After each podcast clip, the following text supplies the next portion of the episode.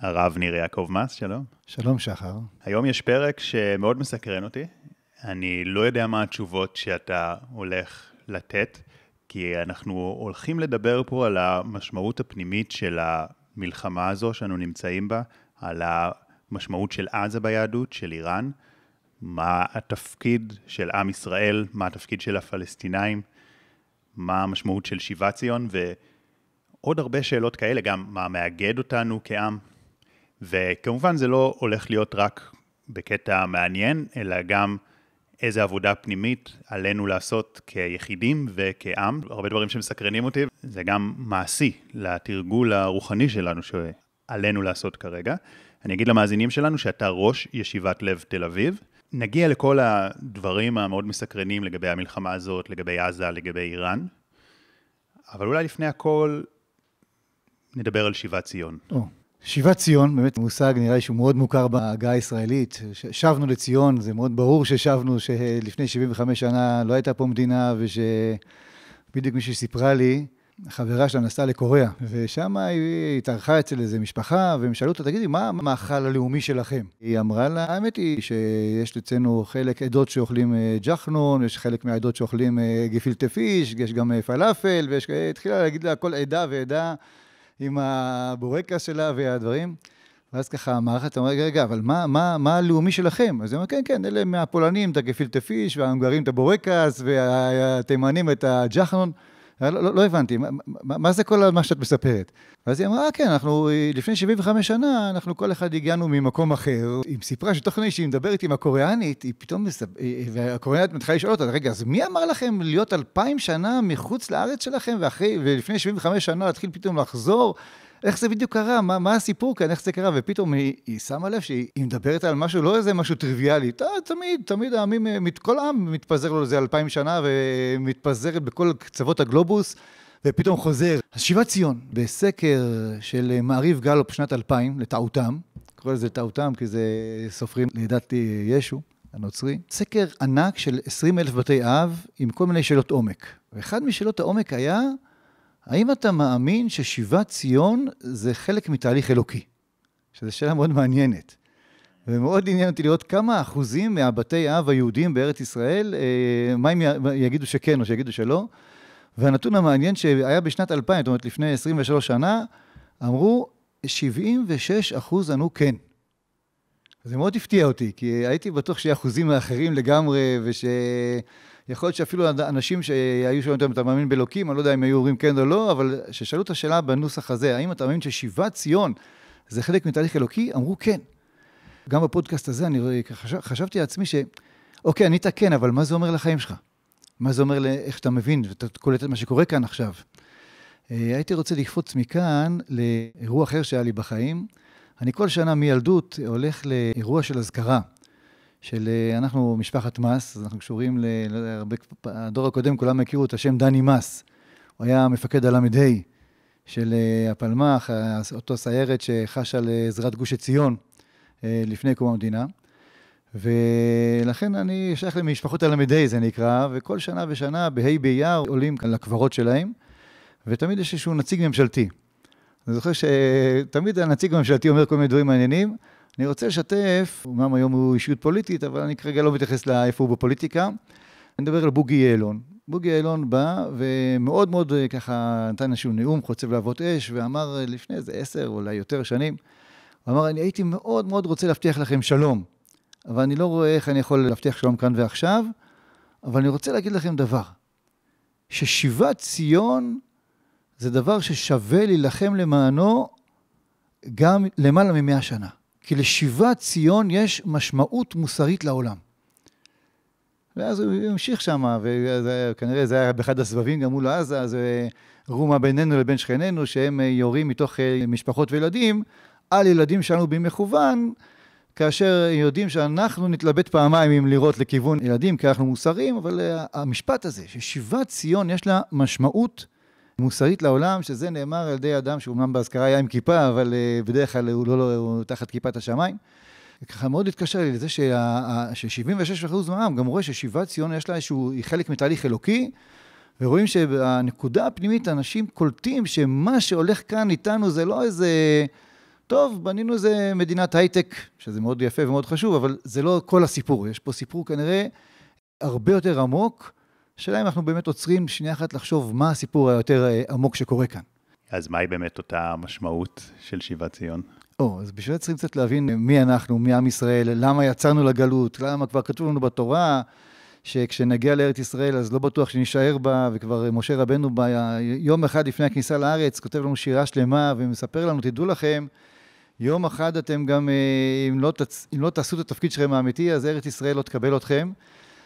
בתורה שלנו כתוב לפחות ארבע פעמים, ולא תקיא הארץ אתכם. זאת אומרת, ארץ ישראל, על פי ספרים פנימיים, יש את הזכות להקיא אותנו. זאת אומרת, יש לה בחירה חופשית, האם אנחנו נמצאים אצלה או לא נמצאים אצלה. מספר לנו משה רבנו ביום לפני הכניסה לארץ, בנאום הגדול שנקרא ספר דברים, של 30 יום הוא נואם מה הולך לקרות, אבל הוא לא זוכה להכניס אותנו לארץ ישראל, אבל הוא אומר, אתם תיכנסו לארץ ישראל, ויש גם תפקיד שם בארץ הזאת, אבל לא ברור שתישארו שם, כי אתם אה, יכולים גם לצאת מארץ ישראל אם לא תתנהלו שם נכון.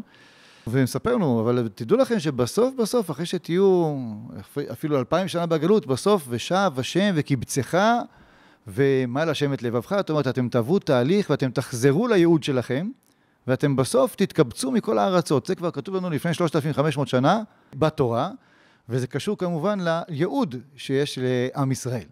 אתה שואל מה הייעוד של עם ישראל. זהו, אז אנחנו בדיוק עכשיו בפרשת השבוע, אנחנו בדיוק בין פרשת נוח לפרשת אה, לך לך. נמצאים. אז אני ככה אקח את הנקודה הזאת, שפה רואים את אה, אבי האומה הישראלית, אברהם אבינו. אז uh, יש את הפסוק המיתולוגי שפותח את הפרשה שלנו, לך לך מארצך וממולדתך ומבית אביך אל הארץ אשר אראך ושם אעשך לגוי גדול ונברחו בך כל משפחות האדמה. זאת אומרת, אברהם אבינו מקבל איזשהו תפקיד להגיע, מ, כנראה מאור כסדים, מאזור בבל או מאזור סוריה, ואומרים לו, אתה צריך ללכת לאיזשהו ארץ, לצאת קודם כל, אתה יוצא מהארץ שלך, מהרגלים שלך, מבית אביך, ממולדתך, מכל המקומות הטריוויאליים, ואתה צריך ללכת אל הארץ אשר אראך, כי יש שם ארץ מיוחדת ששם תוכל להקים עם עם תפקיד מיוחד. אבל בואו נראה מה ההקדמה לפסוק הזה. יש מדרש מאוד מעניין, שאומר ככה: מעשה באדם שהלך וראה בירה נשרפת. הכוונה, הוא רואה שהעיר, בירה זה עיר, עיר אה, עולה באש. ואז הוא שואל את עצמו, רגע, אם... שמא אין מנהיג לבירה. זאת אומרת, אם הבירה נשרפת, אז כנראה שלא היה פה איזה ראש עיר מסודר, לא בא, לא עשה כבאים, אז באמת שמא אין מנהיג לבירה. ואז המדרש ממשיך מאוד מעניין, אומר, הציץ עליו בעל הבירה ואמר לו, ופה יש כמה טוויסטים, והטוויסט הכי, הכי יפה, זה מה הוא אמר לו? אמר לו, לך לך מארצך ומולדתך מבית אביך. זאת אומרת, המדרש הזה הוא בעצם הקדמה לאמירה הזאת של אברהם אבינו, לך לך. והשאלה מה אומר המדרש, זה יש של הרבי מאיזביצה. הוא אומר דבר כזה, המדרש הזה נאמר לאברהם אבינו כשהוא היה בן 48. איפה אברהם אבינו היה כשהוא היה בגיל 48? מסתבר שזה בדיוק קשור לפרשה הקודמת, הוא היה במגדל בבל. כל באי עולם, אם עושים את החשבון בתורה, בגילאים וזה, זה שזה בדיוק נכון, אברהם אבינו נמצא יחד עם כל באי עולם במגדל בבל, וגם פה יש מדרש, מדרש אומר שאברהם אבינו הולך ורואה את בוני המגדל, מה זה מגדל בבל? זאת אומרת, זה כל האנושות כולה, לפי התורה, בהנהגתו של נמרוד, לא שמים לב לזה תמיד, באים ובונים איזשהו מגדל. ובמגדל הזה קורית שם תופעה מאוד חמורה בעיניו של אברהם אבינו לפי המדרש. התופעה היא כזאת שבעצם מצליחים לייצר איזושהי לבנה, ואת הלבנה הזאת הם מצליחים לשנע ולהעלות אותה ולבנות ממנה מגדל. ואז כתוב שאם הלבנה הייתה נופלת, אז הם היו מכריזים על יום אבל לאומי. חושבים, איך קרה, איך קרה שלבנה נפלה. וזה הגיוני, כי סך הכל אה, שלושת אלפים איש היו צריכים לבנות את הלבנה ולשנע את הלבנה ולהרים את הלבנה ופיגומים, אז באמת ירד לטמיון שעות עבודה רבות של אה, אלפי בני אדם, אז עושים יום אבל לאומי וחושבים איך, לקרות, איך לבנות את הפיגומים היטב, שלא יקרה עוד פעם מצב כזה שנופלת לבנה. אבל המדרש ממשיך ואומר, וכשנופל אדם, עוברים לסדר היום. ועם זה אברהם אבינו לא יכל להסכים, אמר, זה לא יכול להיות. זה לא יכול להיות דבר כזה. הלבנה יותר חשובה מאדם, הרי כל הסיפור, רצינו לעשות איזה משהו פה למען בני האדם, התאחדנו פה, כל, כל בני האדם, רוצים לעשות איזשהו מגדל שיעשה לנו שם, צריכים להבין אולי לעומק את כל הרעיון של המגדל, אבל בני אדם, המגדל הוא בשבילנו, ופתאום אנחנו, כל הקולקטיב בטל על המגדל, והלבנה שנופלת ושעות בני, שעות עבודה יורדות לטמיון, אז עושים יום אבל לאומי, אבל אדם נופל ואין לו משמעות, ואברהם אבינו לא יכול להסכים עם הדבר הזה. ואז עובר אדם-אדם, אני מתחיל להסביר לו, תשמע, זה לא יכול להיות. המוסר הפנימי ש, שצריך שיהיה טוב לכולנו, אמור להיות הנקודה הכי פנימית ש, שמנחה פה את כל העסק. לא יכול להיות שלבנה שנופלת יותר חשובה מאדם שנופל. ושנתיים הוא עם הסיפור הזה. בהתחלה התחיל בטוב, ואחרי זה התחיל בצעקות, וצועק מדם ליבו, זה לא יכול להיות. ובסוף הוא אומר, זה שריפה. אולי, אולי, אולי באמת כל המחשבות שלי על אלוקים פנימי אליי, שהוא המקור לכל הערכים שלי, והוא רוצה שיהיה טוב לבני האדם, ולכן טוב זה ערך, אולי זה שגיאה, כי אף אחד מבאי עולם לא שומע לי.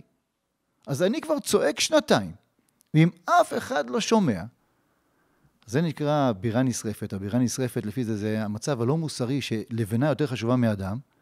אז אולי באמת, אה, אולי אני טועה, אולי אין מנהיג לבירה, אולי אין מקור לערכים הפנימיים שאני חש בתוך ליבי, אולי אין לזה באמת מקור, ואני, מה היחס החשוב שנתתי לזה, ואני עכשיו בשמם צועק לכל בני אדם, הרי אף אחד מבני אדם לא שומע לי. אז אולי שמא אין מנהיג לבירה. ואז ההמשך הוא הציץ עליו. הרבי מאיזביצה עומד על המילה עליו. מה זה עליו? אומר, אוקיי, יש פה נתון פנימי. בתל אביבית היום קוראים לזה אינטרוספקציה, התבוננות פנימית. המשפט הוא, אני כבר צועק שנתיים מדם ליבי ואף אחד לא שומע לי. אז המשפט, הזה מכיל שתי עובדות. עובדה הראשונה, שאף אחד לא שומע לי. או העובדה החיצונית, הנגלית, המאוד חזקה, הנוכחת, אף אחד לא שומע לי. אז אומר, מי זה שאף אחד לא שומע לי, אז אני אומר שם אין המנהיג לבירה. אבל יש עוד עובדה פנימית. מה העובדה הפנימית? אני כבר צועק שנתיים. והצעקה הגיעה מהנקודה הכי פנימית שלי. וגם אם אף אחד לא שומע לי, אני לא יכול להתכחש לנקודה הפנימית הזאת. זו הנקודה הכי יציבה בחיי, ומקור היציבות שלי, שהטוב זה ערך. ומקור הערך הזה, אני לא יכול להתכחש אליו. זה נקרא עליו. ואז הוא זוכה למה שנקרא נבואה. הציץ עליו בעל הבירה, כן? הוא בעצם, השם מתגלה אליו, ואומר לו, אברהם אבינו, אני קיים. הטוב הפנימי שחשת בקרבך, שהוא באמת יציב, זה מגיע ממני, רק המתודה שלך הייתה לא נכונה, זה לא ילך בצעקות, אתה פשוט צריך ללכת. תגיע לארץ אשר אראך, זה ארץ שלא רואים אותה סתם, זה ארץ רק אם אני אראה לך, אתה תראה אותה, אתה תראה את העוצמות שלה, אתה תבין את המשמעות הפנימית שלה, ושם אתה צריך להקים עם. והעם הזה יעלה לבמת ההיסטוריה, והוא יביא את הצעקה שלך לעולם מבמת ההיסטוריה שלו. ובעצם זאת נקודת ההתחלה של היהדות, של הישראליות, של אברהם אבינו, כן, שאחרי זה יש לנו את אה, שלושת האבות, וגם מספרים כבר לאברהם אבינו בנבואה הבאה, אומרים לו, גר יהיה זרעך בארץ עולהם, זאת אומרת, אני הולך להכניס אותם ל-400 שנה למצרים. הרבה פעמים ביהדות אנחנו שומעים שיש לנו כל מצוות זכר ליציאת מצרים, כן? מניחים תפילין, זכר ליציאת מצרים, עושים פסח, זכר ליציאת מצרים, מתעטפים בטלית, זכר ליציאת מצרים, זה הכל כתוב. אבל צריכים לזכור שלא רק, השם לא רק הוציא אותנו ממצרים, הוא גם הכניס אותנו, והוא גם אמר לאברהם אבינו מראש, אתם הולכים להיכנס שם לאיזשהו כור היתוך של דבר שהוא כאילו בדיוק הפוך מכם. זאת אומרת, שם זה ארץ מצרים, בית עבדים. בעצם כל התורה כולה, הגר"א תמיד היה אומר, שכל התורה כולה רמוזה בעשרת הדיברות. ועשרת הדיברות רמוזים בדיבר הראשון. הדיבר הראשון אומר, אנוכי השם אלוקיך, אשר הוצאתיך מארץ מצרים, מבית עבדים. זאת אומרת, כל המגמה של התורה, של כל ה-613 מצוות, זה בעצם להוציא אותך ממצב של ארץ מצרים, של רצון רק יצרי, של בית עבדים, שאדם שיש לו רק רצון יצרי, אז הוא מזהה גם בזהותו, שגם בזה שמולי הוא רק יצרי, ולכן זה או שהוא ישעבד אותי, או שאני אשעבד אותו, וזה שם אותנו במצב של בית עבדים, שזה היה, וזה מה שקורה שם במצרים.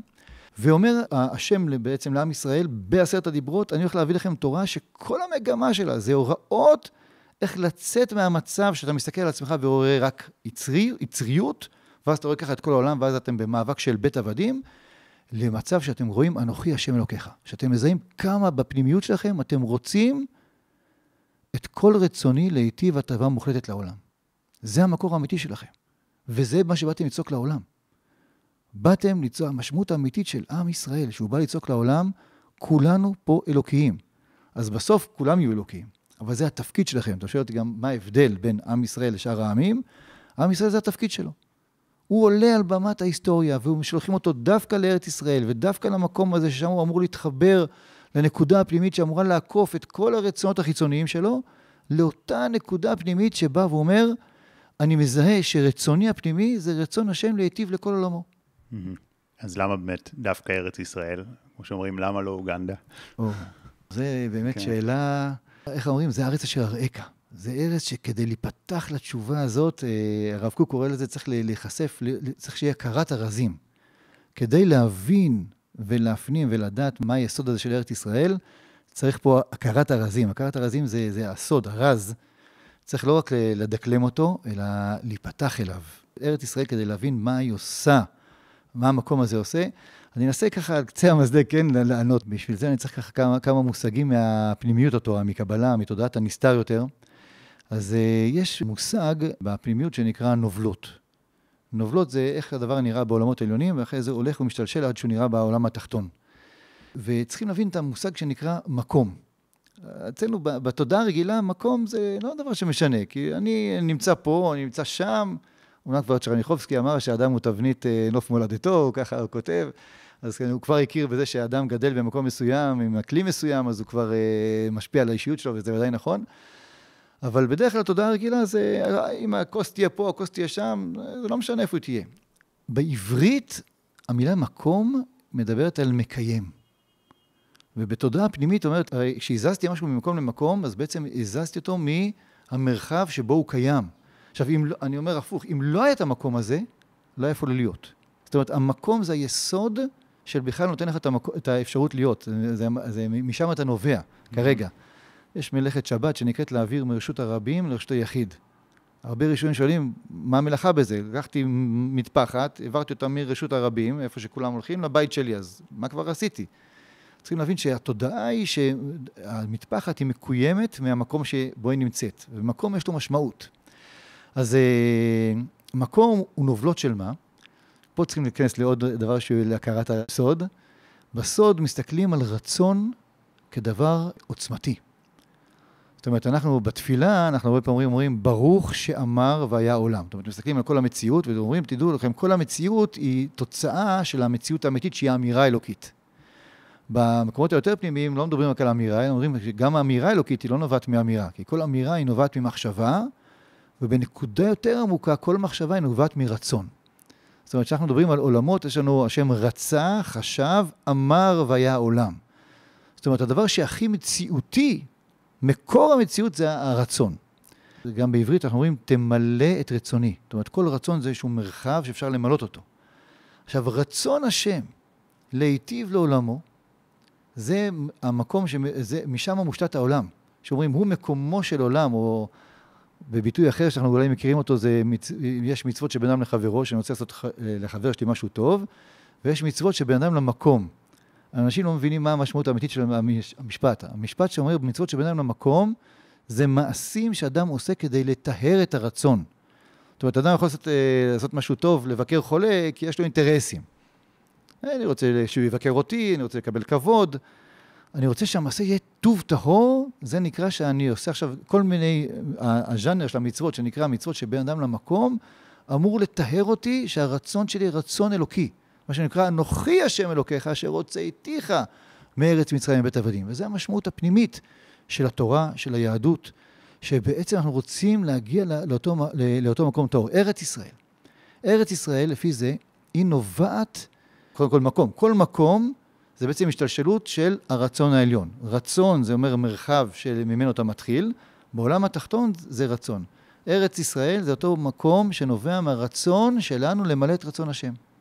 למה אני רוצה שיהיה לי טוב? אני רוצה שיהיה לי טוב כי אני יודע שהטוב שלי יכול לעשות גם לאחרים טוב, ואני גם רוצה, יודע שהשם רצה להיטיב איתי התאמה מוחלטת. הרצון שלי למלא את רצון השם מייצר את ארץ ישראל. מה זה חוץ לארץ? לפי זה, חוץ לארץ זה כשאני לא מודע לזה. אם אני, אני בא לי בננה, ולמה בא לי בננה? אני לא יודע להסביר. בא לי כי זה טעים לי בננה וזהו, פה נעצר, זה נקרא חוץ לארץ. זאת אומרת, אני כרגע נמצא מחוץ למקום שאני מזהה שמקור רצונותיי זה הרצון שרצון השם להיטיב יחול. ארץ ישראל זה המקום שנוצר כשאני מזהה, ארץ ישראל גם היא מחולקת להמון המון חלקים, אבל אה, בגדול המשמעות של ארץ ישראל זה רצון, ארץ מלשון רצון, ישר אל, ישר לרצון השם. אני מזהה שבעצם כל מה שרציתי לאכול, כל מה שרציתי לעשות, זה נובע מהרצון שלי שרצון השם להיטיב לעולם כולו יחול.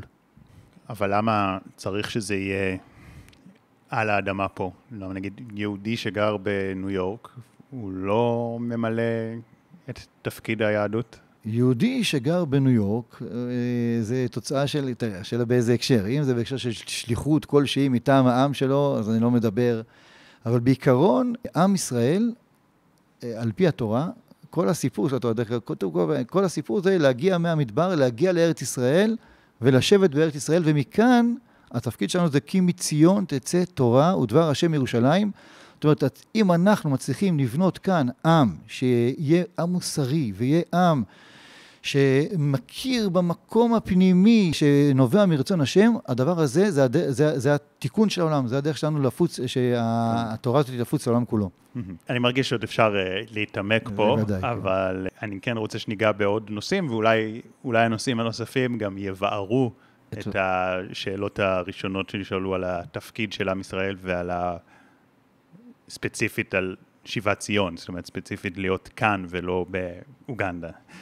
אז שאלנו מה התפקיד של עם ישראל, ואני מניח שעוד נעמיק בזה, אבל עכשיו אז מה התפקיד של הפלסטינאים ושל האיראנים, ומה המשמעות הפנימית של, של עזה, של איראן? תיקח את זה לאיפה שאתה חושב. אוקיי, בוא נדבר על עזה. עכשיו יש לנו כאילו עימות מול עזה, ופה אני ככה רוצה שנחשף מה, מה מספרת לנו יהדות על עזה. מעניין שגם כן, בדיוק פרשת השבוע שקראתי השבוע, סיפרו לנו שכנען, שהוא הבן של חם, הבן של אה, נוח, כן, לנוח יש אה, שלושה בנים, שם חם ויפת, והבן של חם, כנען, הוא מוזכר כבר בפסוק הראשון שם בפרשת נוח, והם מספרים שלחם יש בניהן שקוראים לו כנען, וגם מספרים שכנען הולך וכובש את ארץ ישראל מזרעו של שם, ככה מופיע שם ברש"י, והוא כובש מצידון ועד עזה. זאת אומרת, כבר אז אה, מוזכר מצידון, שהיום היא בחבל לבנון, עד עזה. מעניין מאוד שלפני 30 אה, שנה, שהתחילו את הסכמי אוסלו, אז אה, רבין טבע ביטוי שקרא לו עזה והעריכו תחילה. ואז ככה חיפשתי לעצמי מה כתוב במקורותינו, דווקא על עזה ויריחו. והופתעתי ממש לגלות שיש מדרשים שלמים שמדברים על עזה ויריחו. והם אומרים, אומרים ככה שעזה ויריחו הם מנעולה של ארץ ישראל, או המפתח של ארץ ישראל. זאת אומרת, יש שני כניסות שדרכם עם ישראל, שהוא אמור להגיע לארץ ישראל ממצרים, הוא אמור להגיע דרך עזה או דרך יריחו. זה שתי המפתחות. ומעניין שהמפתח העיקרי של הכניסה לארץ ישראל, איפה הוא? אז אני מניח שמדובר על עזה. כן, אז המפתח העיקרי זה עזה. זה כתוב בפסוק, ויהי בשלח פרעה את העם, זאת אומרת שעם ישראל יוצא ממצרים, התוכנית המקורית זה שעם ישראל ייכנס דרך עזה, כתוב, ולא נחם, לא הנחה אותם אלוקים דרך ארץ פלישתים, כי קרוב הוא. בין בראותם מלחמה ושבו מצרימה. זאת אומרת, יוצא פה עם של עבדים, יוצא עם שהוא עדיין מעורב עם ערב רב, וכנראה יהיה לו קשה שם עם המלחמה, והמפתח הראשי של עזה, כרגע אי אפשר להיכנס דרכו. ולכן עם ישראל כרגע הולך למדבר סיני, לקבל את מעמד הר סיני, וגם אז כנראה במעמד הר סיני אה, יכול להיות שתי התפתחויות, או שעם ישראל יצלח את מעמד הר סיני, יקבל את כל עשרת הדיברות, ואז חלומו של משה רבנו של מי ייתן כל עם השם נביאים יתגשם, ואז יוכלו להיכנס דרך עזה, כי כדי להיכנס לארץ ישראל דרך עזה, מסתבר שמי ייתן כל עם השם נביאים, צריכים שעם ישראל ישמע את השם בליבו, זאת אומרת כל אדם ואדם מעם ישראל ישמע את הטוב האלוקי שנמצא אצלו בתוך הלב ויסכין לזה, ירצה את זה, יראה את הזהות שלו כחלק מהמקור האלוקי. וזה לא צלח. אחרי שני דיברות, עם ישראל בא ולמשה רבנו אומר לו, אה, דבר אתה איתנו ונשמעה, אה, פן נמות, זאת אומרת, אנחנו רוצים עדיין נוכחות אה, שלא מתבטאת לגמרי אל השם ולא שומעת ממש את השם. ומעמד הר סיני הוא הצלחה גדולה מאוד של העם שלנו, אבל גם יש בו שהוא כישלון. הוא רמוז בדברי חז"ל של ליבבתיני באחת מעינייך, זאת אומרת, עין אחת הסתכלה עליי, עין השנייה קצת פזלה החוצה לכיוון של עבודה זרה. Mm-hmm. צריכים להבין את המשמעות של עבודה זרה. עבודה זרה זה בעצם, אני מניח שיש קיום למשהו שהוא לא טוב אלוקי. ואני יכול לשאוב כוחות, להתעלות כשאני לא נתלה לגמרי בטוב האלוקי. זאת אומרת, מול אברהם אבינו שהוא קורא בשם השם, הוא קורא בשם י"ק ו"ק, והוא רוצה להילחם בתופעה הזאת של אה, אנשים שמנסים למשוך עליהם טוב ושפע דרך כל מיני עבודות זרות, הוא מתנגד לזה, הוא אומר, אל תעשו לא ריטואל ולא משיכת שפע, כי בעצם אתה מתנתק מהחשבון הפנימי שלך מול הטוב האלוקי הישיר. ועם ישראל קצת, אה, אז אמרנו, הצלחה גדולה במעמד הר סיני, אבל גם קצת כישלון, ליבבתיני רק באחת מעינייך, ורואים את זה אחרי זה בחטא העגל, ולכן עם ישראל נכנס דרך יריחו. עכשיו, אמרתי כמה סמלי זה שפתאום עם ישראל לא נמצא בתודעה, זאת אומרת, אולי פנימית 76% יכולים, יכולים להגיד ששיבת ציון זה תהליך אלוקי, אבל שבתודעה שלו, אני באתי לעשות פה מקלט מדיני, אז באמת בשביל מקלט מדיני זה לא משנה אם זה אוגנדה, או זה לא משנה אם זה מקום אחר, ובתודעה שבאתי רק לעשות מדינת הייטק טובה, אין לי שום דבר נגד הייטק, רק אה, צריך גם לחשוב האם יש לי גם משמעות פנימית לכל מה שקורה כאן. דווקא ההצעה עזה והאריכו תחילה. אותם אנחנו מוכנים למסור. את השתי המפתחות האלה אנחנו רוצים למסור. אה, אני רוצה שנייה אחת, אם כבר התחלנו לדבר על עזה, אני קצת מדלג על הדורות. אני רוצה לדבר על לפני 500 שנה. לפני 500 שנה בעצם עזה מוקמת מחדש. עזה מוקמת, לא הרבה יודעים את זה, אבל מי שהקים את עזה זה דווקא יהודים. יהודים הקימו את עזה לפני 500 שנה, והיו אחרי זה בהמשך הדרך גם כמה נוצרים. המוסלמים הצטרפו בתור בדואים, שבעיקר היו שם אה, משרתים של בעלי העיר שמה, ואחד מהמקימים הראשיים של עזה היה רבי ישראל נג'רה. דרך אגב, עד היום, אני מקווה שעדיין יש שם, יש את בכנסת רבי ישראל נג'רה בעזה, בכנסת עם פסיפס יפהפה, אני זכיתי להתפלל בו. האמת היא שסיפרתי לאנשים שזכיתי להתפלל שם בכנסת של רבי ישראל נג'רה, ופתאום חשבתי, מתי זה קרה? ופתאום זכרתי שבאמת אה, לפני 30 שנה היה אפשר להגיע לעזה ולא היה שום בעיה. איך אומרים, לפני פרוץ השלום עדיין לא הייתה מלחמה. וזכיתי להתפלל שם ברבי ישראל נג'רה, זו הייתה תפילה מאוד השראתית, הייתי אומר. אבל מעניין שרבי ישראל נג'רה, לפי האגדה, הוא, אה, מכירים אותו בתור פייטן ובתור אחד מגורי הארי, הוא בעצם אה, כותב פיוטים, שהוא נג'רה זה בספרד, אבל הוא כבר ממשפחה מנג'רה, אבל הוא כבר נמצא בסוריה. הוא כותב פיוטים, ואז אומרים לו בחלום שכיוון שבשמיים כל כך מרוצים מהפיוטים שלך, אנחנו נותנים לך את הזכות להקים את העיר עזה. אז הוא לא בדיוק הקים, אבל הוא באמת אה, היה, הביא כמה משפחות והעלה את עזה על המפה שם בזמנו, והוא מגורי הארי. יש כמה סיפורים על רבי ישראל נג'רה והארי, כרגע לא נאריך, אבל הארי הקדוש, הרבה לא מבינים מי זה הדמות הזאת. כי הרבה מכירים אותו בתור אה, דמות אה, קבלית ששינתה את כל פני הקבלה, וחוקרים מכירים אותו בתור דמות שגם הייתה בהיסטוריה וניסתה לעשות מהלכים היסטוריים. כאלה שיודעים את הקשר בין הקבלה העמוקה לבין מה שהוא ניסה לעשות בהיסטוריה, בקושי יש. אבל הארי הקדוש, עם כל השינויים בקבלה שלו, ניסה בעצם להקים מדינה בארץ ישראל. הוא הבין את המשמעות של מה זה עם ישראל שחוזר מהגלות לארץ ישראל ומקים פה ממלכה שהיא אמורה להיות הממלכה של קימי ציון תצא תורה, כי זו ממלכה, שאמור, ממלכה שאמורה להיות על אדני הוראת הצדק האלוקי לעולם. הארי הקדוש ניסה לעשות מהלך של, קורא לזה שומרי ברית, אנשים שבעצם לא הולכים אחרי היצרים שלהם, לא הולכים אחרי המקום החיצוני שלהם, הם, הם מנסים להיות קשובים להשם יתברך, לנקודה הפנימית שלהם, והוא חיפש את הצדיקים האלה וכל התורה הפנימית, והוא מנסה להקים מדינה. המדינה, בדברי ימי ההיסטוריה, זה נרשם הרבה יותר לרבי יוסף נשיא ודונה גרציה, שניסו להקים, ניסו להוציא הרשאה מהאימפריה העות'מאנית, אה, להקים מדינה שבירתה תהיה טבריה. במקביל, כדי להקים את המדינה הזאת, אז אחד מגוריו מקים את עזה. כי עזה בעצם מסמלת את המדינה שאמורה לקום מצדיקים. זאת אומרת שאם באמת מי ייתן כל העם השם נביאים, אם באמת אנחנו באמת קשובים ללב שלנו, באמת אנחנו שומעים שאנחנו אמורים לשמוע שאני שומע בליבי את השם, ואני שומע את המוסר האלוקי בליבי, ולא רק אני, גם כל האחים שלי, ויש לנו תפקיד קולקטיבי כעם להביא את זה לעולם. שהמודעות הזאת היא אמורה להקים, היא, היא הפתח שלה זה עזה. עזה זה הפתח הראשי של עם ישראל שאמור להיכנס לארץ ישראל. והארי הקדוש שמנסה לעשות את המהלך הזה, דואג שאחד מגוריו מקים את עזה. לא צלח. המדינה לא הוקמה ביומם של הארי והתפוצץ הרעיון, אבל הרצון הוא רצון חשוב. וקורה עוד משהו, מסתבר שיש עוד דמות מופת מגורי הארי שקוראים לה רבי אברהם אזולאי. רבי אברהם אזולאי היה רבה של חברון, יש גם סיפורי מופתים עליו, שם מה קורה בחברון, אבל רבי אברהם אזולאי באיזשהו שלב בחיים שלו צריך לברוח מחברון כי יש שם מגפה, והוא בורח לירושלים, וגם שם יש מגפה, אז הוא בורח לעזה. ועשרות שנים הוא נמצא בעזה, תחת אה, רבנותו של רבי ישראל נג'רה, והוא יושב, סוף סוף הוא מתפנה לכתוב ספר, וכותב ספר שנקרא חסד לאברהם.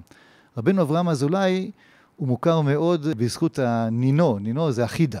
אחידה זה שם יותר מוכר, רבנו חי, חיים יוסף דוד אזולאי אה, התפרסם מאוד אה, ספרו אחידה וספריו הגדולים, אבל היה לו סבא רבא שנקרא רבי אברהם אזולאי, והוא כתב, בעזה הוא יושב וכותב את הספר חסד לאברהם. שזה ספר מדהים, עמוק, עמוק, עמוק, וזה המקום היחיד ביהדות ששם כתוב ככה שחור על גבי ספר, הוא כותב ככה שכל יהודי שנכנס לארץ ישראל, זה אומר שארץ ישראל הכריע עליו שהוא צדיק. זה נכתב בעזה. הראייה שרואים מעזה זה ראייה פנימית של ארץ ישראל שהיא יודעת לזהות, כן? כמו שמשה רבנו אומר, מי ייתן כל עם השם נביאים? אני יודע שפנימית הם רוצים לספר לנו מה השם אומר להם בליבם, ולפעמים יש כל מיני הסתרים על הראייה הזאת, ולא לא רואים את התפקיד החשוב הזה, אבל הדבר הזה נכתב בעזה. זה המסר הפנימי הזה של עזה. אם לא מכירים ב... למה חזרנו פה לארצנו, וכמה במת ההיסטוריה של עם ישראל היא חשובה, ומה מאגד אותנו כעם, ומה אכפת לנו כל כך. דרך אגב, הראייה הזאת, היא פותחת ראש.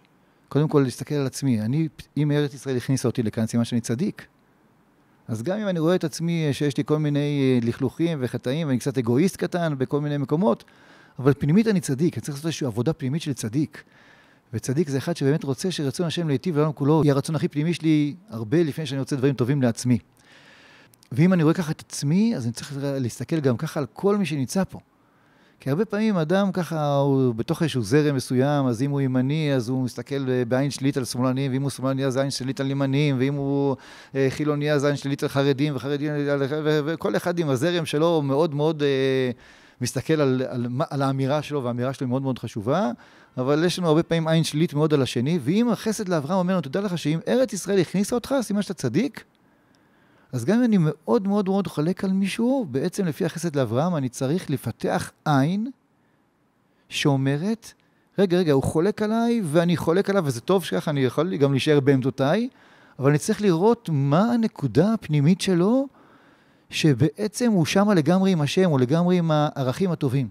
המשפט הזה שנכתב לנו בעזה, זה משפט שהוא עבודה חשובה, חשובה מאוד, דווקא בימינו. ואם אני מבין שבאמת אה, ארץ ישראל יש לה בחירה, עכשיו, איך, איך לארץ יש בחירה? אז כנראה שהדברים שקורים במציאות, זאת אומרת, אה, איך יצאנו לגלות, מה זה, איך ארץ ישראל הקיאה אותנו, אז יש שתי אפשרויות של ארץ ישראל להקיא אותנו. זה או שארץ ישראל תזמן איזה אה, אימפריה שתיקח אותנו מכאן, זאת אומרת, זה משהו חיצוני שיגיד, אוקיי, אתם לא ראויים להיות כאן, אז תצאו כרגע החוצה לתיקון בחוץ, או שתעבוד על ה... זה, יש סיפור אחר, ש... מישהו ניגש ל... לרב צבי יהודה ואומר לו, אני מאוד מאוד מתלבט אם נשאר בארץ או לא. הרב צבי יהודה ענה לו, תשמע, זה לא, אתה נראה לך ואתה חווה את זה כהתלבטות שלך, אבל בעצם זו התלבטות של ארץ ישראל. ארץ ישראל רוצה, מתלבטת עליך כרגע אם אתה ראוי להישאר בה או לא. זאת אומרת, זה המקום הפנימי הזה. אז גם ההרגשות שלנו הפנימיים כלפי הארץ הזאת, בעצם המשחק הפנימי שמתחיל אה, בעצם בה. זאת אומרת, הזווית החדשה שאני רוצה בעצם להנחיל, המלחמה כאן קורית כי עזה קורית לנו. היא אומרת לנו, אני, אני כבר מחכה לכם. יש לכם תפקיד שיכול לבוא רק דרכי. לפני 500 שנה הקמתם אותי. ודרך אגב, היסטורית, במאורעות תרפ"ט, כן, ב-1929, אז גורש היהודי האחרון מעזה. זאת אומרת, אז היה מאורעות תרפ"ט בכל הארץ, ובעיקר השבר היה בחברון ובעזה. חברון עוד המשיך היישוב היהודי, אבל בתרפ"ט היישוב היהודי חוסל בעזה. כמה חסרה לנו המבט הזאת, שבעצם כל יהודי, לא משנה כמה שמאלני, כמה אנטי וכמה זה, הוא בעצם ארץ ישראל הכריע עליו שהוא צדיק. טוב, אין ספק שיש פה המון שאלות שאפשר להעלות, ובערך כל משפט שלך מעלה שאלות, וכן, על אה, איך אתה אומר שכולנו צדיקים, שוב, עוד בכלל על הארץ ישראל, אה, מה זה אומר שארץ ישראל בוחרת, זה המון דברים שאפשר להתעמק בהם, אבל צריך לבחור בסוף, ובחרנו שהפרק הזה יתמקד במשמעות הפנימית של המלחמה ושל עזה, וגם במשמעות של העבודה שאנחנו צריכים לעשות. אז אתה בעצם אמרת שעזה היא המפתח לארץ ישראל, ושוב, כמובן, יש פה המון דברים שאמרת שלא אפשר להיכנס עוד הרבה לעומק, האם אנחנו מסכימים איתם, אה, לבאר אותם, אה, יש פה הרבה דברים שאני וגם הצופים נצטרך פשוט כרגע לקבל, להניח שזה ככה, כן? אבל בהנחה וכל זה, אז מה, מה בפועל המשמעות של עזה? מה, מה זה אומר כל מה שקורה עכשיו? אולי ניג... כן ניגע בקטנה קטנה רק כן. האם באמת כולנו צדיקים. אז יש לי כל מיני מתודות שבהן אני מראה לבן אדם שבעצם בנקודה הכי פנימית שלו הוא, הוא באמת רוצה טוב לכולם. אבל אני רוצה גם מול, מול החרדי שאומר, אבל הוא בכלל אתאיסט, איך אתה יכול להגיד שהוא צדיק? אז אני רוצה ככה לספר איזשהו קוריוז. שיום אחד הייתי, עברתי בכיכר רבין, יש שם הפגנה גדולה, והסתכלתי ככה על הפגנה, ואז נעמד לידי איזה בחור אחד, ומסתכל איתי ביחד. תוך כדי, הוא מתחיל לדבר איתי. אחד המשפטים הראשונים שאומר לי, אני אתאיסט. בסדר. אני לא, לא נבהלתי משום אה, משפט כזה. אז הוא אומר, אתה יודע למה אני אתאיסט? אני שאלתי אותו, למה? אז הוא אומר לי, כי הדתות עשו רק רע לעולם. זה דרך, אני, הנוהל שלי, שאני בדרך כלל, אני לא מתווכח עם אנשים, אני לא אוהב להתווכח, אני מנסה, אני, האמת היא שיש לי יצר ויכוח גדול, אני מנסה לא להיגרר לוויכוחים. זאת אומרת, הייתי יכול להגיד, מה פתאום, והקומוניזם הרג יותר אנשים, וה, והנאציזם לא ידעתי, להתווכח תמיד אפשר, אבל אני תמיד מנסה ככה, לא להתווכח, אלא לנהל דיון. אז אמרתי לו, תשמע, ניכר מדבריך שאתה רוצה שיהיה טוב לעולם. אז אמרתי, בוודאי. אמרתי לו, למה? מה, מה זאת אומרת למה? כי טוב זה ערך. אז שאלתי אותו, מה עשה את הטוב לערך? אני לא מבין את השאלה שלך.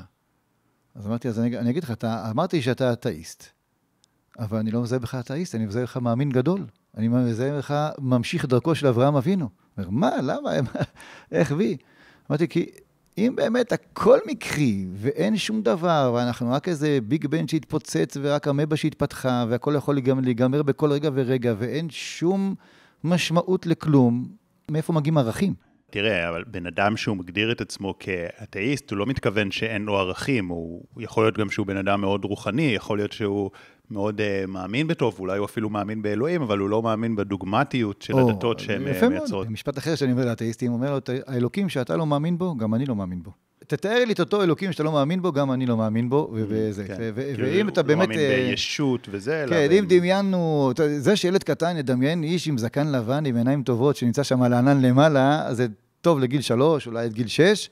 אם אדם נשאר עם הדמות הזאת אחרי גיל שש, אז הוא, טוב שהוא קצת יהיה כופר כן. ואתאיסט, כי לפי הרב קוק, דרך אגב, זה התפקיד של הכפירה. התפקיד של הכפירה היא לזכך את האמונה. זאת אומרת, אם האמונה שלך תפסה קצת ישות, כן. הכל יש אלוקים, צריך שמישהו יגיד אין אלוקים, כי האלוקים הוא מעבר לאין, מעבר ליש.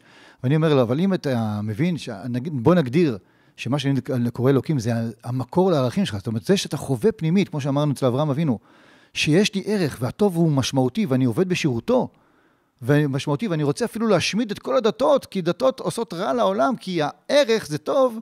אז אמרתי לו, אז אתה לא אתאיסט, אתה גדול המאמינים. אתה ממשיך דרכו של אברהם אבינו, שרואה עבודות זרות סביבו, רואה אנשים דוגמטיים, אנשים ש... ש... שבעצם משעב... משתעבדים לרוע, הוא אומר להם, הטוב הוא הערך.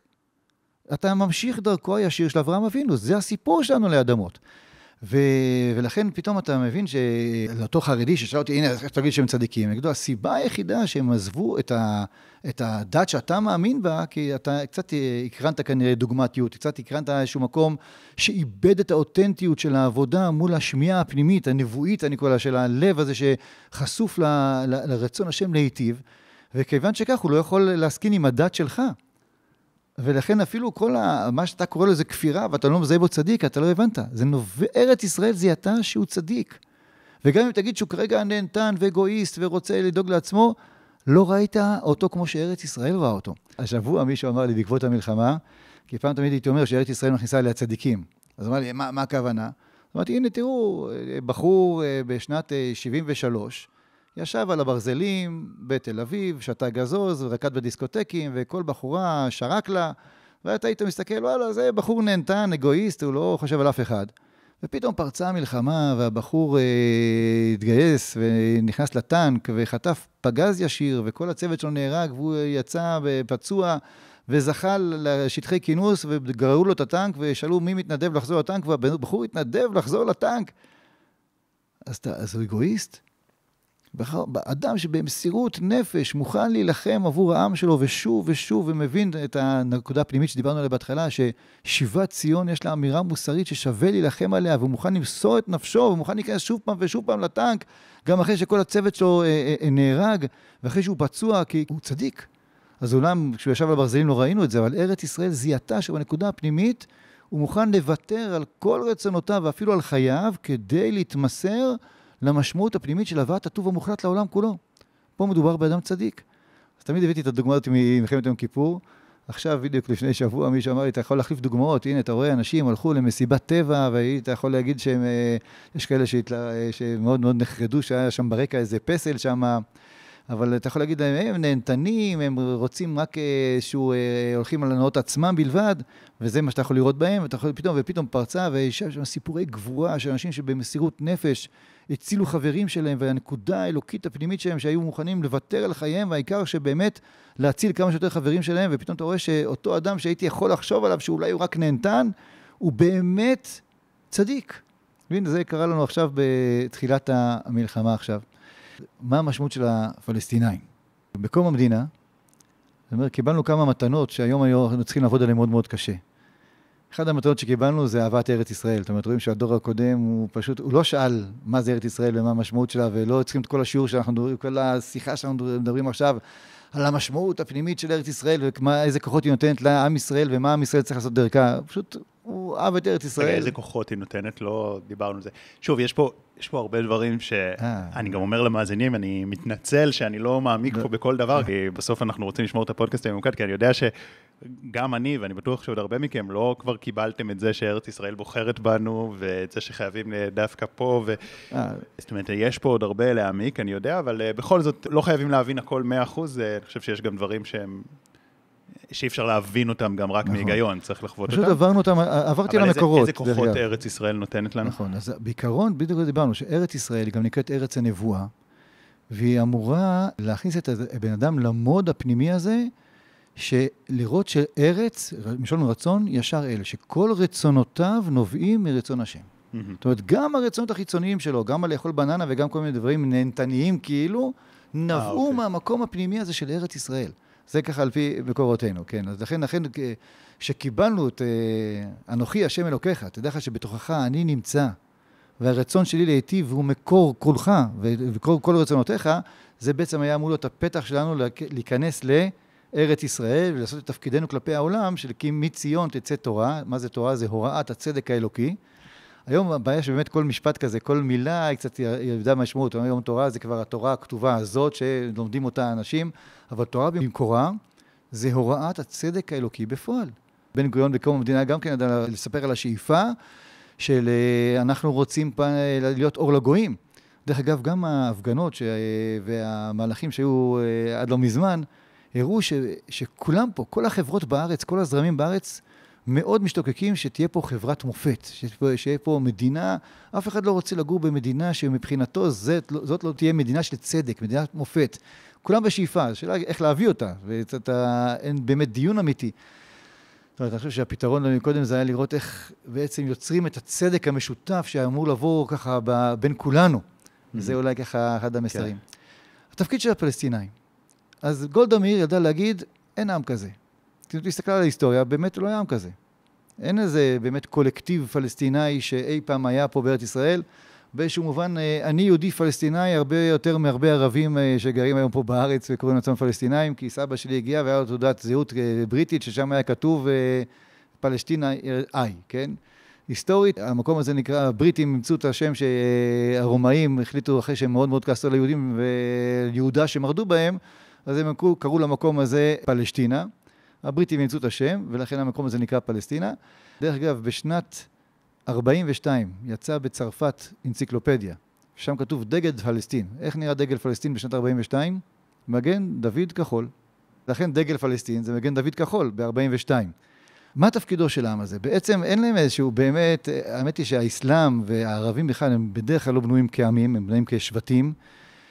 והייתי אומר שהתפקיד התיאולוגי הרוחני של העם הפלסטיני, זה בעצם להזכיר לעם ישראל למה חזרת פה לארץ ישראל. זאת אומרת, אם באמת אתה מבין שכל נקודה ונקודה בארץ ישראל, לשכם ולחברון ולירושלים, לעזה, לתל אביב, ליפו, כן? יש שם מאמרים שלמים שאי אפשר לקלוט את uh, קדושת ירושלים בלי לעבור דרך יפו, ולכן כל כלי המקדש עוברים, uh, וכל החומר שבנו בבית המקדש מלבנון, שאלת על לבנון מקודם, עובר דרך יפו לירושלים.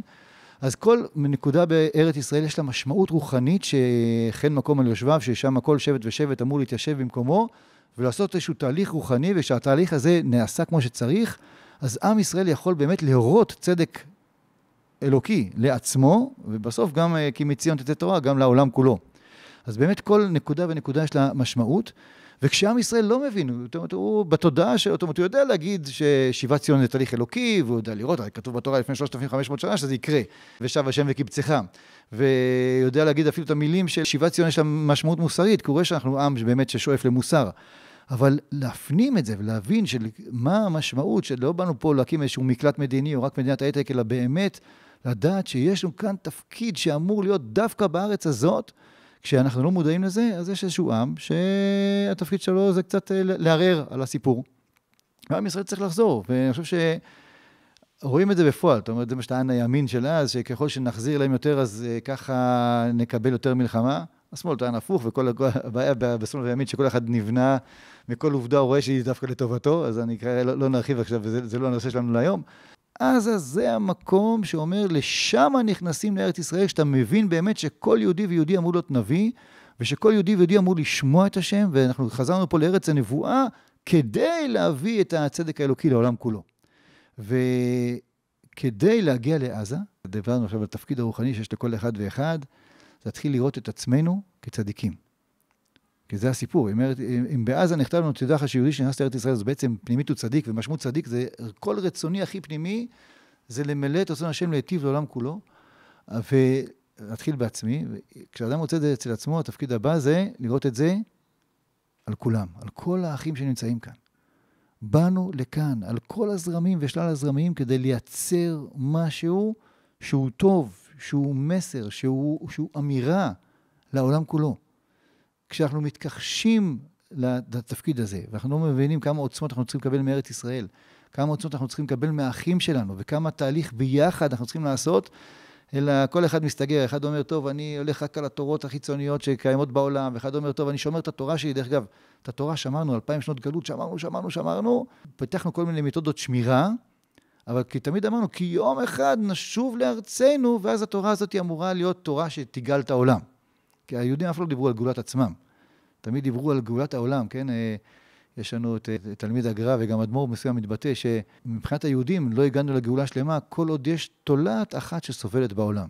זאת אומרת, אנחנו לא יכולים להסכין שאפילו בסוף פרט אחד יהיה לו סבל. זה לבריאותיו של הקדוש ברוך הוא לא אמור להיות סבל. רוצים שטוב השם יחול במלואו על כל בריאותיו. זה, לשם אנחנו שואפים ולא נסכין על פחות מזה. לשם אנחנו רוצים להגיע. אז בעצם התפקיד של עזה כרגע ושל המלחמה גם הזאת, היא שנראה אחד בשנייה צדיקים? או. אז, אז, אז בגדול אני אומר, עזה קוראת לנו. אז, אז זה שנטשנו, אמרנו, אפשר להביא את עזה לעם פלסטיני, שבעצם הוא עם שלא היה שם אף פעם, הוא עם שלא הקים את עזה, הוא עם שכל ההמצאה הזאת היא בעצם הייתה לעורר את עם ישראל, מה יש, כן? אני מדבר מאוד על אמירות, לפני 30 שנה, 20 שנה, כל מיני שהיו, מה יש לנו לחפש בעזה? זה מה שניסיתי עכשיו בכל השיעור הזה, להגיד, כאילו, לארץ ישראל יש משמעות, לכל חבל יש פה משמעות, ועזה בעצם אומרת, אני רוצה אתכם איתי, וכדי להיות אצלי, אחד הדברים הפנימיים זה לראות את מה שנכתב שם בעזה, שבאמת כל יהודי, גם שנראה שונה ממך בתכלית השינוי, גם אם הוא לבש קפוטה או שהוא לבש פאנק סגול על הראש, וגם אם הוא אומר לך שהוא אנרכיסט, וגם אם הוא אומר לך שהוא ליטאי, חסיד או לא יודע מה, אנחנו באיזשהו נקודת, יש לנו נקודת צדיקות פנימית, ואנחנו בתהליך, בתהליך קולקטיבי. הרבה פעמים מדברים על תהליך תשובה, ואז ישר מתעורר אנשים, טוב, מה זה תשובה? זה שאנשים עוברים מגזר בין חילוני לדתי לחרדי. תשובה זה תהליך פנימי. דתיים מתפללים כל יום, החזירנו בתשובה שלמה לפניך. זאת אומרת, אני רוצה לשוב אל עצמי ולמצוא איפה שהעצמי בעצם נוגע בך, וזה תהליך שלא קשור למגזר. זה תהליך של אדם עם עצמו, ובסוף לעם שלם עם עצמו. ובשביל לעשות את התהליך הזה שכולנו שווים ונהיים יותר טובים, צריכים באמת לקנות את המבט הזה. מבט על עצמי, כמה אני באמת טוב פנימית, מבט אל האחר, כמה הוא באמת טוב פנימית, ואז להבין שיש לנו משמעות. האחים, אנחנו, אחים, זה, זה אחווה שיש לנו לדרך. יש לנו משימה, משימה עולמית, והמשימה הזאת נדרשת מאיתנו. והשם המתין איתנו בגלות אלפיים שנה ואמר, עכשיו אני מחזיר אתכם, ואם אתם בסרט שאתם באתם רק להקים פה איזשהו מקלט מדיני לעצמכם כי כולם שנאו אתכם, זה לא הסרט שלי.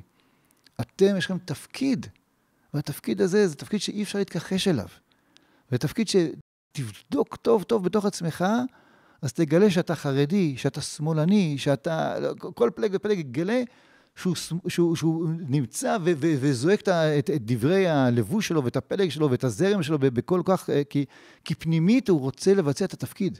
את התפקיד הזה של הבאת הטוב השם לעולם כולו. אה, והמלחמה הזאת, שבאה דווקא עכשיו, מה יש לך להגיד לגביה?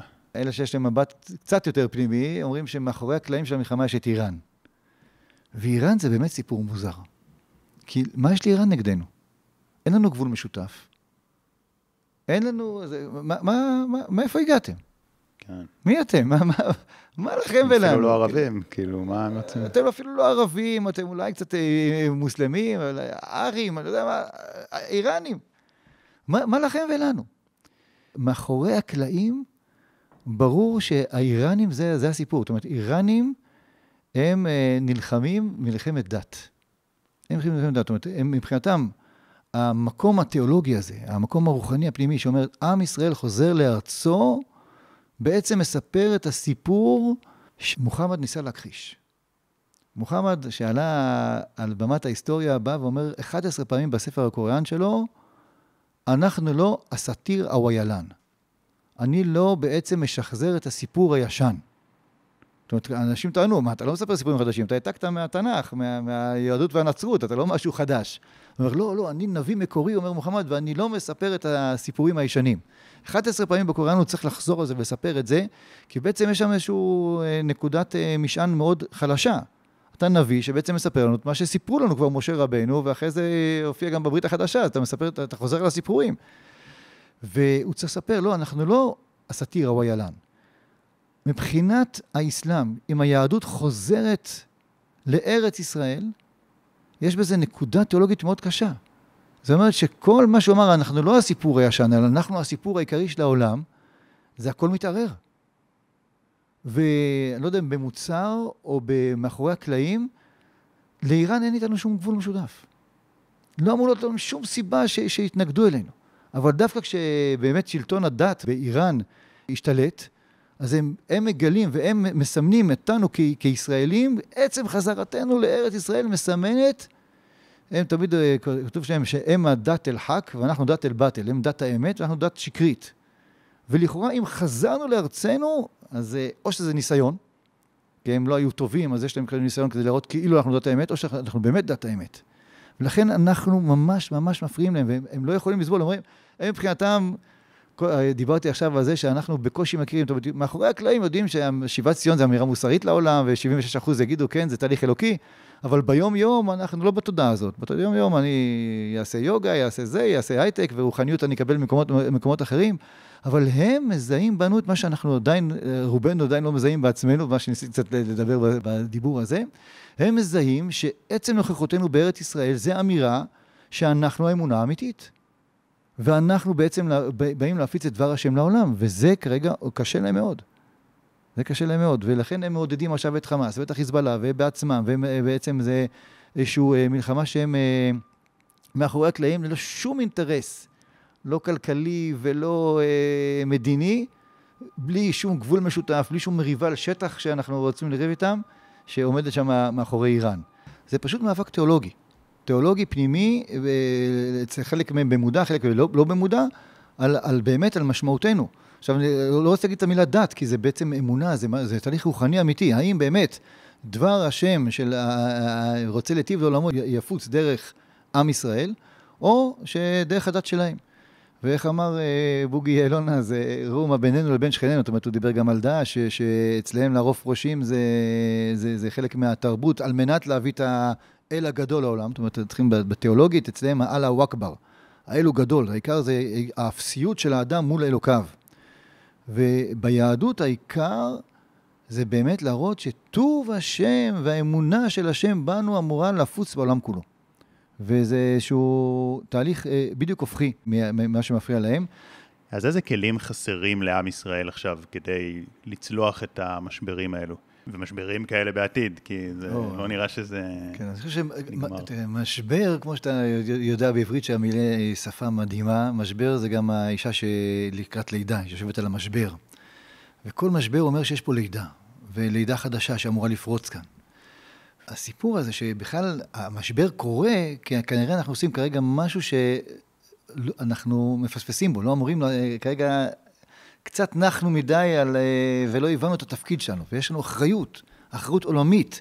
אנחנו כלאום, יש לנו אחריות לאומית, אנחנו אמורים להביא, ועכשיו ההכרה הזאת, הכרה בצדקת דרכנו, בתפקידנו, במשמעותנו, היא הכרה מאוד חשובה. כשאנחנו לא מכירים בה, אז כל אדם עושה איזשהו תהליך אה, פרטי עם עצמו, דואג לרוחניות שלו, ואיכשהו אדם טיפה יותר רוחני, אבל עם ישראל יש לו תהליך רוחני עולמי. דרך אגב, זה סיפר לי אחד שקוראים לו אה, דוד זלר. דוד זלר, זיכרונו לברכה, אז הוא היה מסתובב בין כל מיני גורים למיניהם ואנשים, כל, כל פעם שהוא ראה שיש גור, גורים עוצמות, הוא היה הולך אליו. ואז יום אחד הוא פגש איזשהו אה, נזיר שינטו, ושיש לו כל מיני כוחות של ריפוי, ודיבר איתו, ואז הנזיר שינטו בסוף השיחה אומר לו, רגע, אבל אתה בכלל יהודי, לא?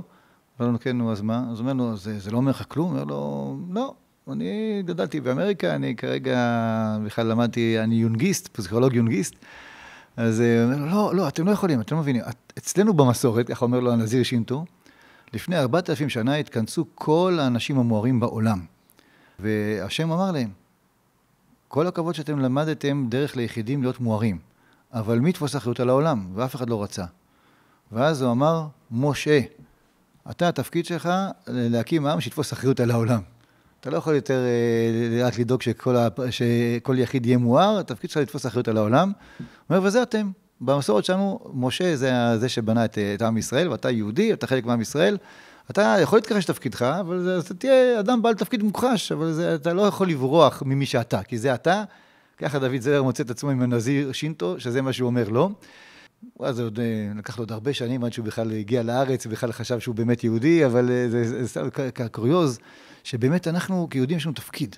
והכרה בזה, היא תחסוך לנו הרבה בעיות. כי כשאתה, לא, אם אדם עם תפקיד ועם אה, אחריות לא מכיר בזה שיש לו את האחריות הזאת, אז, אה, אז, אז נוצרות הבעיות. זאת אומרת, מי שהוא, הילד בגן, אם הוא לא חושב שהוא הגננת, הכל בסדר, אבל מי שהיא הגננת והיא חושבת שהיא ילד, אז זה בעיה. עם ישראל יש לו תפקיד, תפקיד להביא טוב לעולם כולו.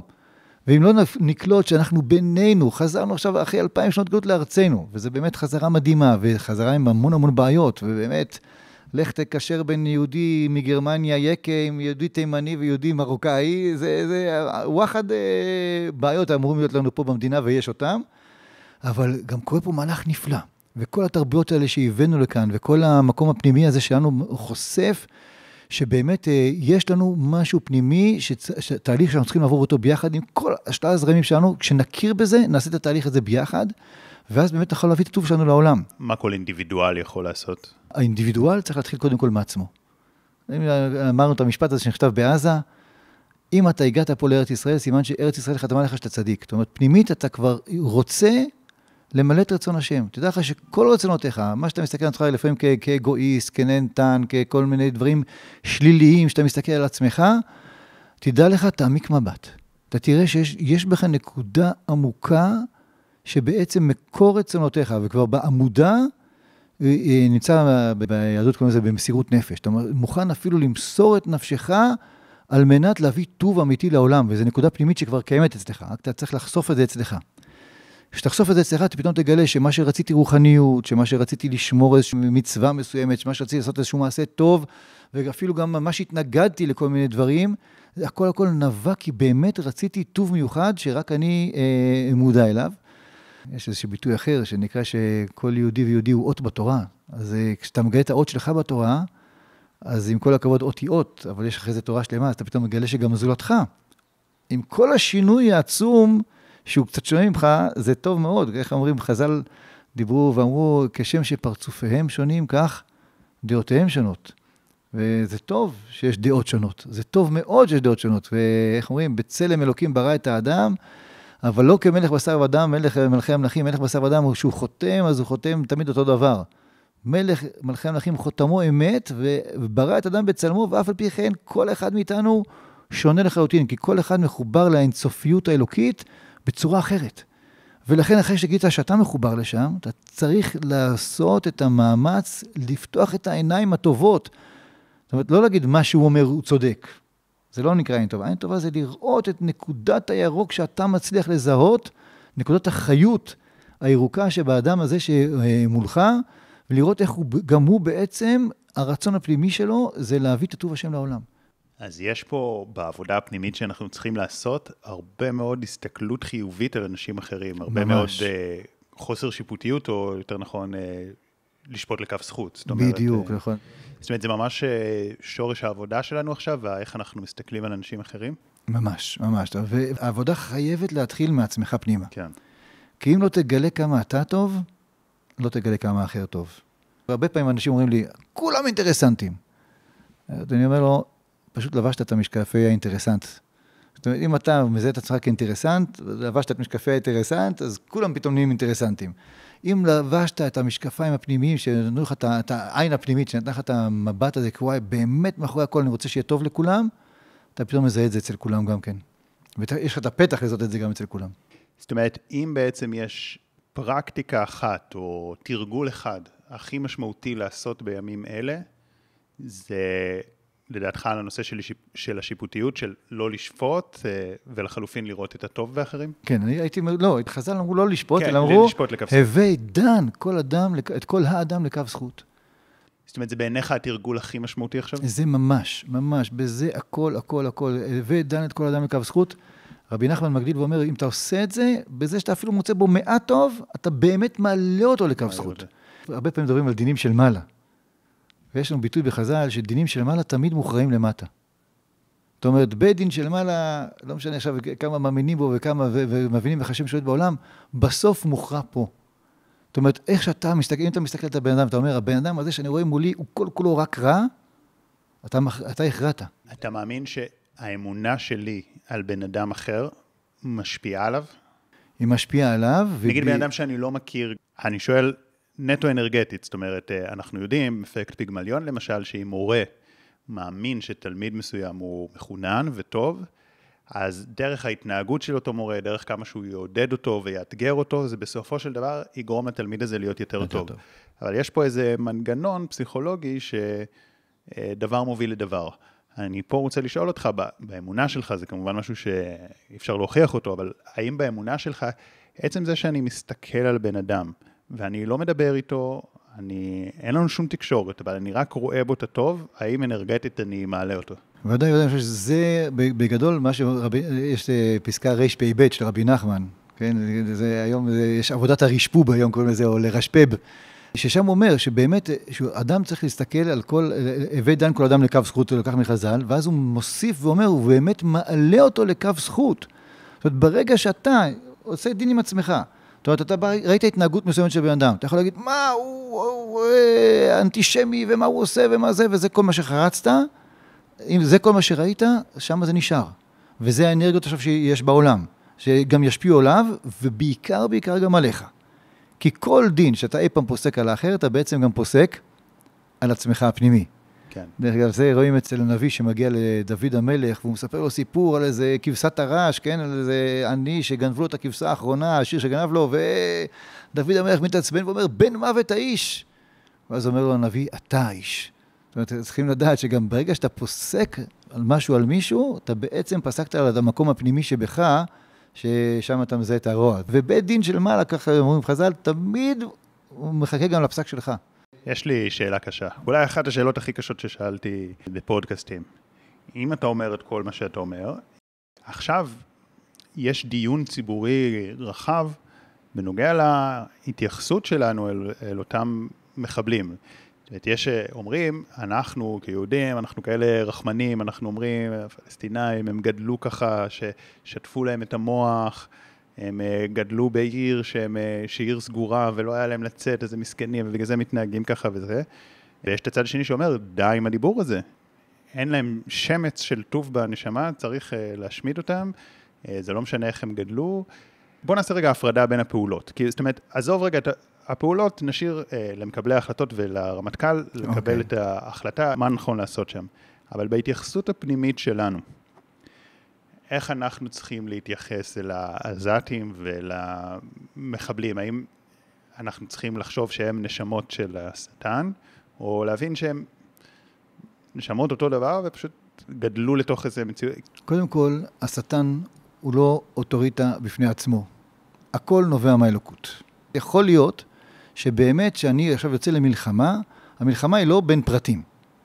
המלחמה היא בין לאומים. זאת אומרת, יש לנו עם שכרגע שב לארצו ויש לו משמעות, יש לנו עם שכרגע המשמעות שלו זה להשמיד, אה, לא לאפשר לך לעשות את זה. כן. והמחבל הזה, שזה המשמעות הפנימית שלו, אז צריכים להילחם איתו אה, כלאום, לא כפרט. אנחנו אומרים שכל בריאותיו של הקדוש ברוך הוא צריכים לקבל את הטוב המוחלט. אז ודאי שכאדם פרטי לוקחים איזשהו תינוק אה, עזתי ומגדלים אותו עכשיו בטבריה, משפחה אומנת, הכל נשמע טוב, הכל נשמע זה, והוא יגדל טוב, זאת אומרת, אין לי בעיה עם הבן אדם הזה. יש לי בעיה ברוח הלאומית שלהם כרגע. וזה גם, אבל גם בזה אסור לזלזל. כי רוח לאומית זה דבר משפיע, וזה, ותרבות זה דבר קיים. אנחנו, זה, עכשיו הטענה היא, הרבה, הרבה הרבה שנים התעלמנו מהרוח הלאומית הערבית. גם במלחמות אלג'יר וצרפת, אז uh, מה שאלג'ירים עשו לצרפתים, לא רוצים לדבר על, על, על, על הדבר הזה, כי זה, זה תרבות ערבית, ומה שאנשי ג'אבה וצוריף עשו לל"ה, לא, לא נעים לדבר על זה, אבל הסיפור הזה של לרטש, לחתוך, גופרות ודברים, וכל מיני מושגים כאלה, זה מושגים תרבותיים, שתרבותית, אנחנו, יש לנו מלחמה איתם. כן, אז אתה אומר בעצם, המלחמה שלנו ומה שאנחנו רוצים להשמיד ולהוקיע זה את התרבות הזאת. כן, עכשיו צריכים הרבה זהירות. היום רוצים להפריד בין החמאס לבין העם הפלסטיני. כיוון שאני לא מכיר שיש עם פלסטיני, או שאם אני מכיר בעם פלסטיני, אני חושב שכל תפקידו היה בעצם אה, לעורר אותנו לתפקידנו, אז אני אומר, צריכים להציל את הערבים שגרים שם. כן. ערבים, ערבים זה השם האמיתי שלהם, הם הגיעו מערב, מחצי האי ערב, למרות שחלקם הגיעו ממצרים, אל-מצרי, ויש שם 50 אחוז אל-מצרי, 50 אחוז, זה, זה, זה, אף אחד הוא לא עזתי מקורי. בתרפ"ט הם לא גרו שם. כן. חוץ מ... 0.01 אחוז אולי. הערבים דאגו שהם יהיו שם כדי שיהיה לעם ישראל איזושהי בעיה, וגם באיזשהו מקום, אם מסתכלים בקמפ דיוויד, בשלום עם מצרים, הסיפור הזה של האוטונומיה ושל עזה היה איזשהו מוקש פנימי ששמו לנו עם השלום המצרי. אבל לא נפתח את כל הנושא הזה. אתה אומר ברמה לא רוחנית, ברמה הכי... הפרקטית. המ... הכי... המצרים עשו את זה כדי להחליש את ישראל. הם עשו את זה כ... עושים שלום זמני, והם עושים לנו בדיוק את המוקש שעכשיו מתפוצץ לנו בפנים. המוקש הזה שנקרא עם פלסטיני, שלא היה קיים לפני כן, שעכשיו הוא קיים כדי לברר את אה, תפקידנו, ובו צריך להילחם. ועזה צריכה להפוך ליישוב יהודי? 500 שנה הייתה יישוב יהודי, צריכים את מאורעות תרפ"ט להחזיר, היא כבר קוראת לנו. האם העבודה היא פנימית בעיניך? או שהעבודה היא, אוקיי, אז אה, נחסל את עזה, את העם, זה... או שהעבודה היא כל מה שאמרת, להוריד את השיפוטיות בנו וסביב העם שלנו, לעשות את הייעוד שלנו, ואז... עבודה היא תמיד כפולה. זאת אומרת, אני לא מפריד בין פנימיות לחיצוניות. Mm-hmm. זאת אומרת, אני חושב שזה שאני אומר שכשאתה עשית איזושהי עבודה פנימית והכרת בצדק הפנימי שלך, בצדיקות הפנימית שלך, אז ארץ ישראל הכניסה אותך, אז אני אומר שיש קשר. עכשיו, עכשיו אני אומר, תמשיך. אתה כבר הגעת לארץ ישראל, אתה צריך להכיר בעצמך, בצדיקות שלך. לא, אם ארץ ישראל הכירה בצדיקות שלך ואתה לא מכיר לא בצדיקות שלך ולא בצדיקות של העם הזה שהתקבץ פה, וזה נראה שזה סתם אוסף של פרטים של, של כמה אה, מרוקאים ועיראקים וטוניסאים, תימנים ואקים שהגיעו לפה, אז uh, אתה לא מבין את הסיפור, אתה לא מבין את הסיפור העמוק, אתה לא מבין מה, מה קורה כאן ומה עובר עליך. אז חלק, חלק מה, מהדרייב הפנימי, לעשות את העבודה הפנימית של לראות כמה אני צדיק ולראות כמה כולם צדיקים, זה כי אני מבין שאני חלק מסיפור גדול של עם ישראל ששב לארצו לתפקיד גדול ומסוים, והדבר הזה גם אומר, כן, אני, זה אומר שעם ישראל צריך לשוב לעזה ולהקים את העיר הזאת, כדי לשוב לעזה, העבודה הפנימית הזאת היא חשובה. זאת אומרת, כדי להגיע למצב הזה, ש, שעזה תהיה שלנו ונוכל לעבוד אה, אה בארץ ישראל, עם הפתח שנקרא עזה, זה להכיר כמה כל אחד מאיתנו צדיק וכמה כל זולתנו הם צדיקים. החיצוניות והפנימיות הם משולבים, זה בזה, זה כל ה... זה, זה באמת...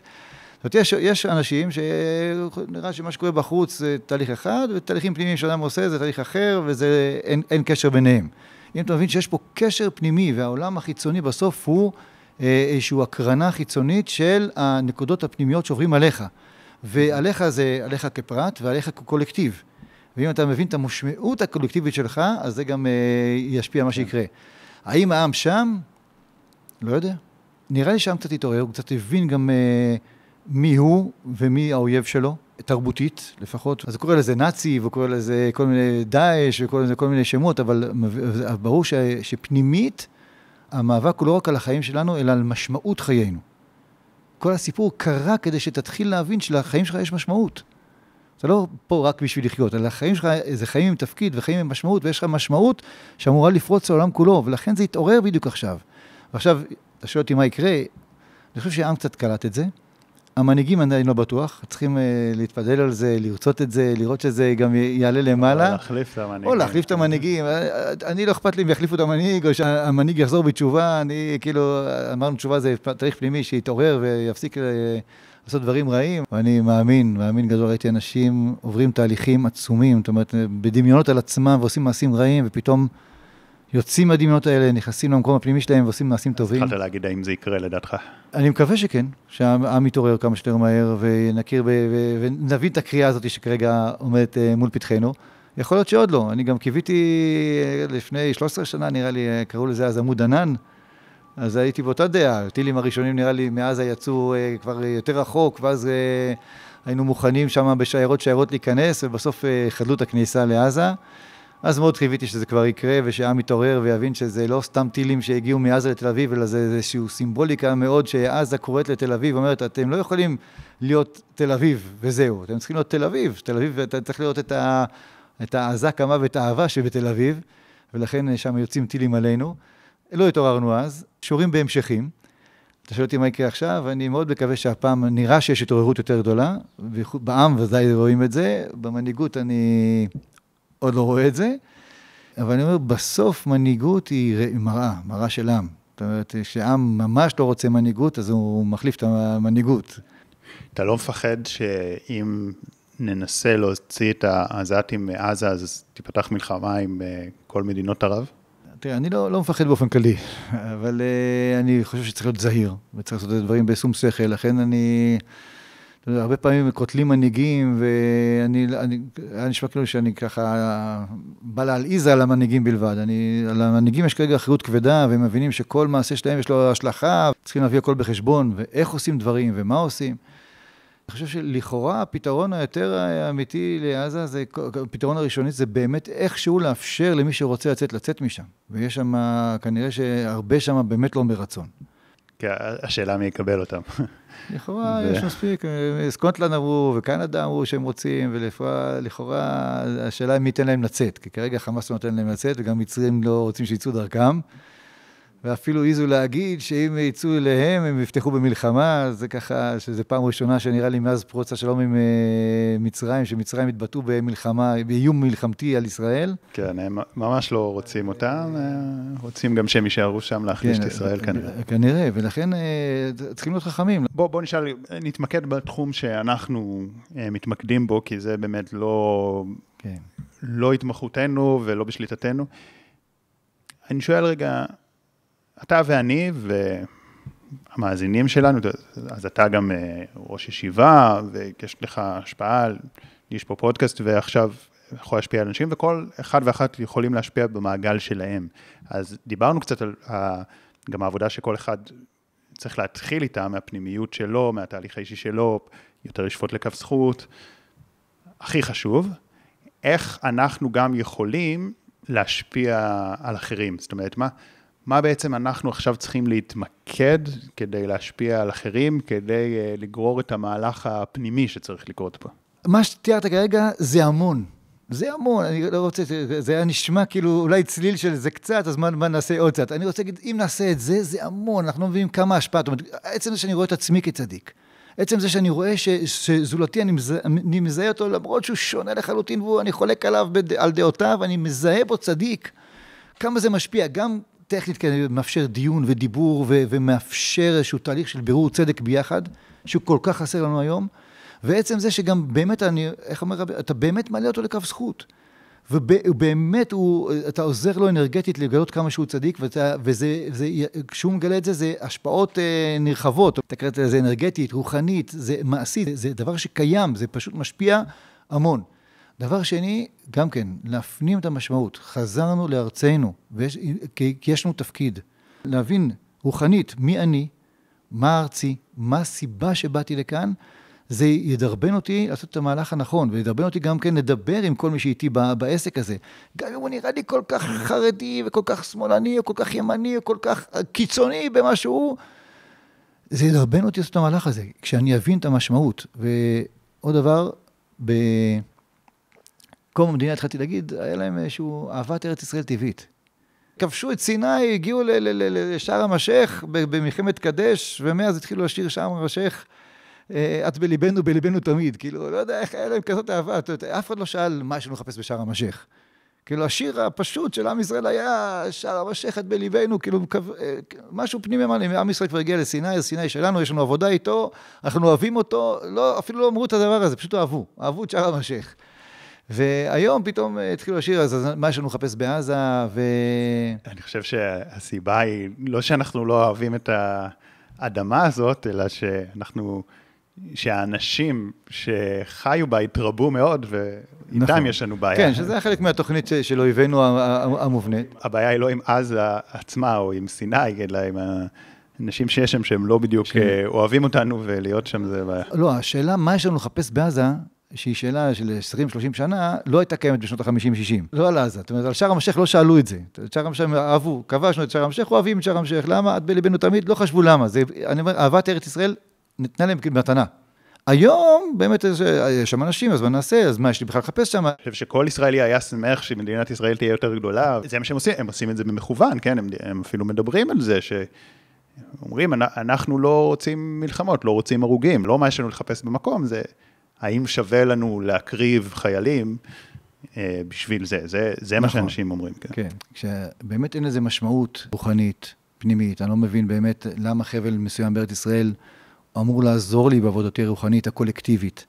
ואני לא מבין כמה באמת, אז אני גם, אנשים גם בורים, אתה יודע, כמה יודעים שרבי ישראל נג'אר היה ממקמי עזה, וכמה יודעים, מכירים את הבית כנסת שזכיתי להתפלל בו שם עם הפסיפס היפה הזה. אני חושב שאנשים פשוט אה, מנותקים גם רגשית, לא, לא, לא מכירים, היסטורית, לא מכירים לא, לא, לא את הספר חסד לאברהם שנכתב שם בעזה, ולא מודעים לזה, שכמה זה, ש, שעזה זה עיר יהודית מקורית, שאנחנו בעצם שווים לעיר יהודית שהוקמה על ידי יהודית בעת החדשה, לפני 500 שנה.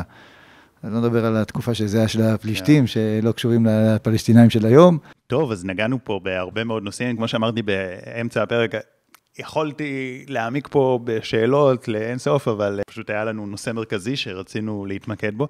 אם אהבתם את השיחה, אז uh, תגיבו לנו ואפשר שנעשה עוד פודקאסט. למשל, אני סיפרתי לך לפני ש... אחד הסיפורים מהתנ"ך שאני הכי מכיר לעומק וחשבתי עליהם מכיתה ז', כי זו הייתה ההפטרה שלי, זה כל הסיפור עם עמלק, ושל הלרחם על עמלק או לא, ולמה שאול ריחם עליהם ואז הוא קיבל עונש, משהו שאני מכיתה ז' חושב על זה, וכבר שאלתי את זה אנשים, תמיד אני אוהב לשאול על זה, ואני חושב ש... זה גם ככה משהו כזה מאוד אק, אקטואלי. אז אם נגיד זה היה מעניין אתכם, נגיד אותי מאוד מעניין פרק על זה, אבל בכלל על עוד נושאים, דיברנו פה על מהי אלוהות. היה לי מאוד מעניין, אז תגיבו אם זה מעניין גם אתכם, ואם כן, אז נעשה. ואני רוצה להגיד לך, תודה רבה, היה מרתק, וחשוב גם, כן, כי בסופו של דבר עם כל הדיבור, זה לא רק פילוסופיה, היה פה מסר אחד מאוד מאוד ברור, מאוד מאוד ספציפי, כן קשה ליישום, אבל לא מסובך. זאת אומרת, מאוד מאוד ברור, ואני חושב שאם ניישם אותו, אז אה, באמת אה, יהיה פה הרבה טוב. תודה רבה, שחר, על ההזדמנות, ובעזרת השם, נראה לאיפה, איך נמשיך.